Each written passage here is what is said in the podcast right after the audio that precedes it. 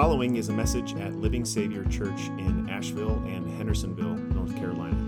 To learn more, go to lsavior.org. It's one of the most important financial decisions you ever make. You know what those kind of decisions are like, don't you? Ever since you became a grown up, you've been deciding how to use money uh, on an everyday basis, and some of those decisions have a, have a huge impact. For instance, when I finish high school, will I, will I go to college? Will I find a job right away? Will I join the, the military? And, and if I go to college or find a job right away or join the military, what are the financial implications? Or this person that I want to spend the rest of my life with, when I marry her, how are we going to manage money wise? Or should I go on renting?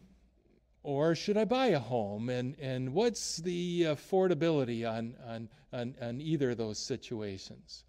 Or if I, if, I, if I go out and find a new job, will I have what's needed to support myself and my, my family? Or should I be setting aside money for retirement? And, and when I retire, where will I or we live? And, and what are the financial implications of that? Really important questions, right? They call for some time and some thought and, and some advice from others, and, and certainly prayer that the Lord will provide wisdom. Here's one more. Of all that God has given me, how much will I give away for the earthly and eternal benefit of others? You see any issues with that last question? I, I can see two right away. For one, we don't naturally think that way. You know, the the 15 year old who who gets 20 bucks from grandpa, his first thought is not, and how am I going to share this with my brother? Now, his first and often last thought is, how can this benefit me and how quickly can that happen? Likewise, the, the 50 year old who, who receives $20,000 from a, an investment that pays off, her first thought is now, who am I going to give this to? No, her, her first thought typically is, what can this do for me and for mine? In fact, that's often her last thought. I'll pose the question again. Of all that God gives me, how much will I give away to benefit the earthly and eternal need of, of others? Problem number one with that, we don't think that way naturally. Problem number two is, is the, the order in which I asked it. In other words, when I asked that question, I asked all kinds of other questions first, as, as if to imply first all those other things need to be dealt with. You know, my, my schooling and my job and my marriage and my, my, my housing and my, my family's needs and my retirement. First, all that needs to be taken care of. And, and then I'll start thinking about, yeah, what, what can I still afford to give away, which is just the opposite. Just the opposite of, of what the Lord is, is rearranging our thinking and our faith for. Uh, you and I are going to listen to God's word today and, and, and allow Him to do that.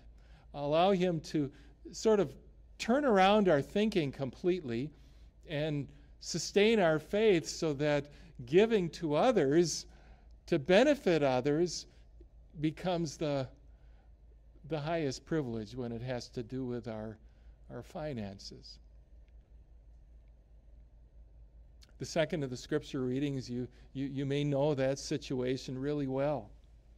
5,000 men gathered on a Galilean hillside overlooking a lake. Those 5,000 men, plus one of the writers says their, their, their wives, their moms, their grandmas, their, their daughters, their, their boys, the, a, a crowd that may have been 10,000 or even 15,000 people. And they're hungry. St. Mark has pointed out that as the day began, they, they were following Jesus and they figured out he'll, he'll be in this place, so they quickly left where they were living and without thinking about grabbing something for lunch or, or grabbing something for, for, for supper. They, they wanted to get to this place because they wanted to be where Jesus was.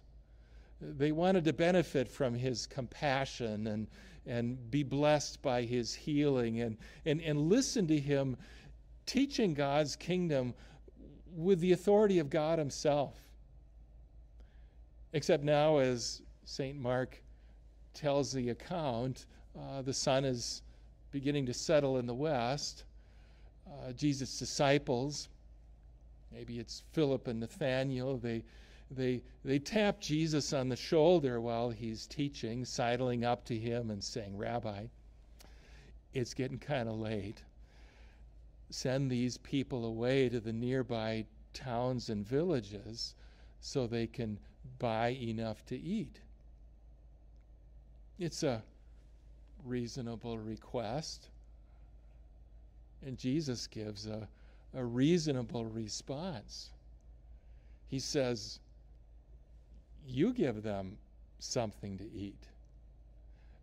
The, Philip and Nathaniel, or maybe it's Peter and Andrew, they, they don't see this as reasonable at all. They, they, they look at the vast crowd and they quick do some math and they figure, well, it would take a, wages of a year and a half in order to feed a, a crowd so huge. So then Jesus provides what they can give. Uh, under his direction, he, he has the, the crowd settle down in the hillside and in orderly groups of hundreds and fifties. It's just the opposite of chaos. Uh, he determines from his disciples that they have on hand the, the five loaves and the two little fish. He pauses and looks up to heaven and gives thanks to the Heavenly Father for providing this meal.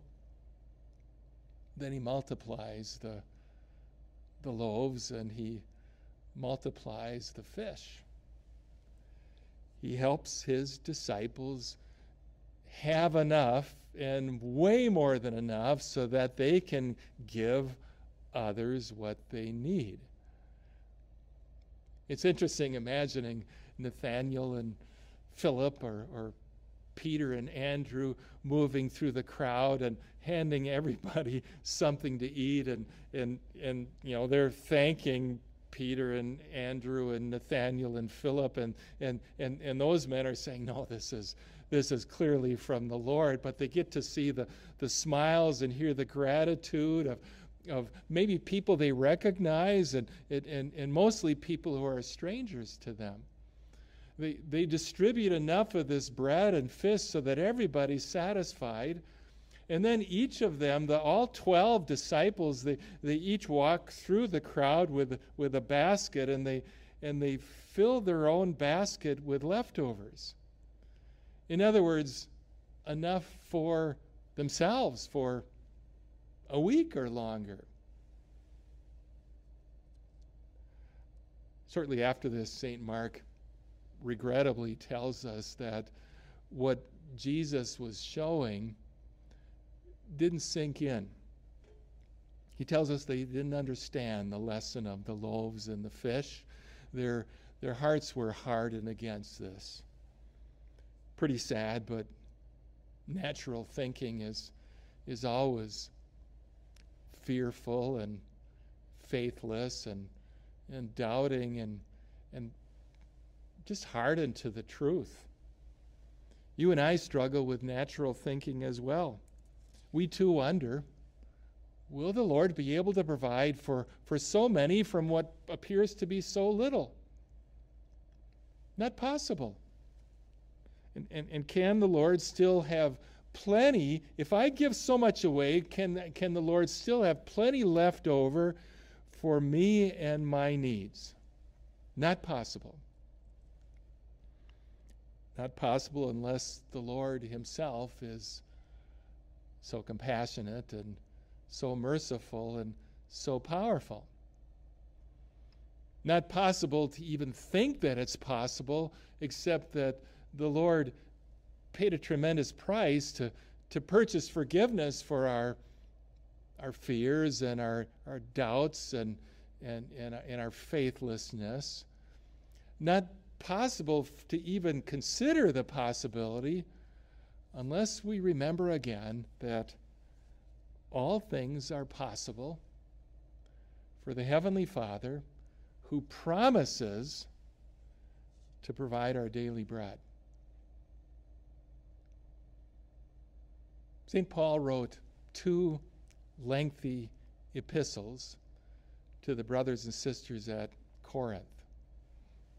At the end of the first epistle, he provides some guidance for giving.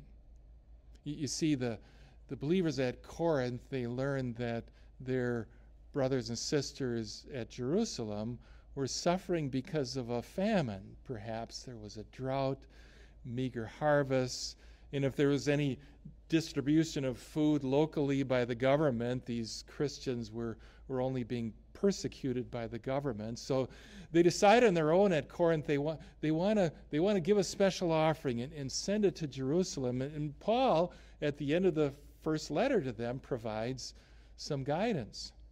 He says, Each of you believers set aside a sum of money in keeping with your income.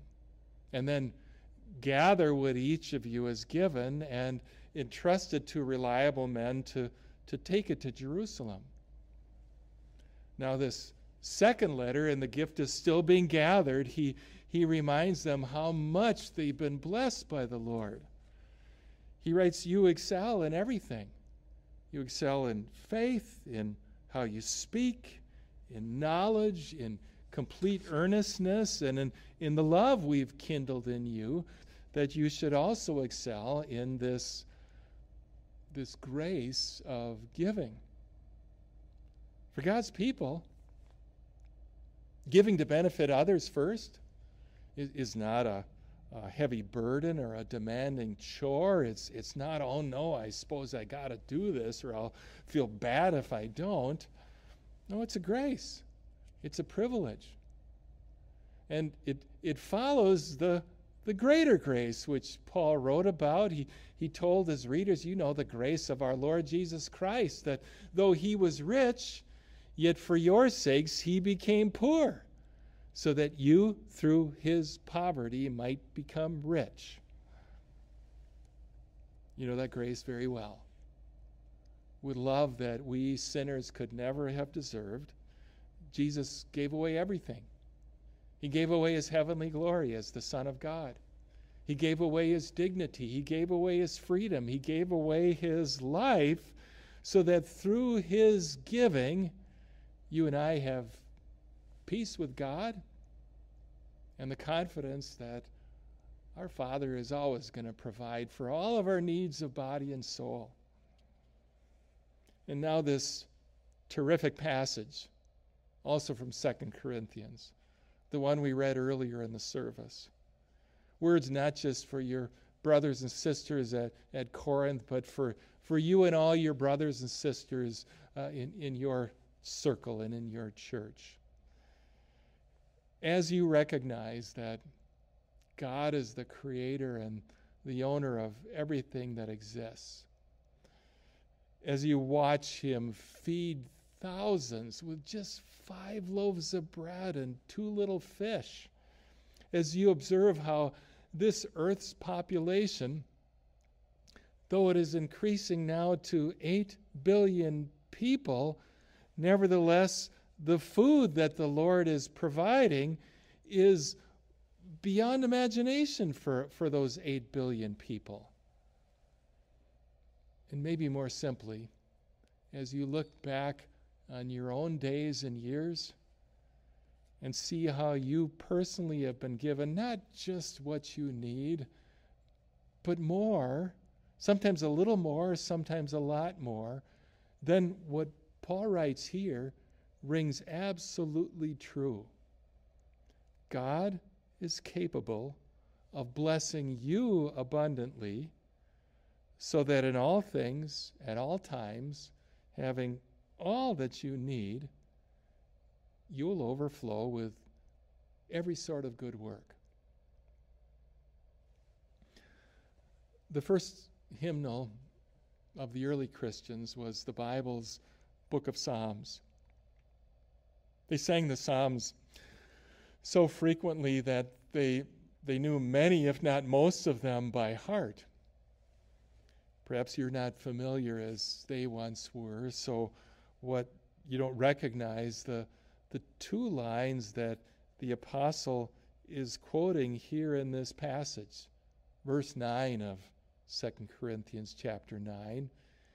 He's quoting from Psalm 112. That's a song, that's a psalm about grateful believers responding to God's generosity by being generous themselves. Here's a, a, fuller sampling of that psalm. They have no fear of bad news. Their hearts are steadfast, trusting in the Lord. Their hearts are secure. They have no fear. They have freely gathered their scattered their gifts to the poor. Their righteousness endures forever. You realize that? We scatter our, our, our, our, gifts of righteousness and our deeds like, like a farmer scattering seed in his field. We give that to the benefit of those who have less than we have, and what we've done endures forever. Jesus said so. St. Matthew chapter 25. At the resurrection of the last day, the Lord has taught that He won't remember your shortcomings and your sins.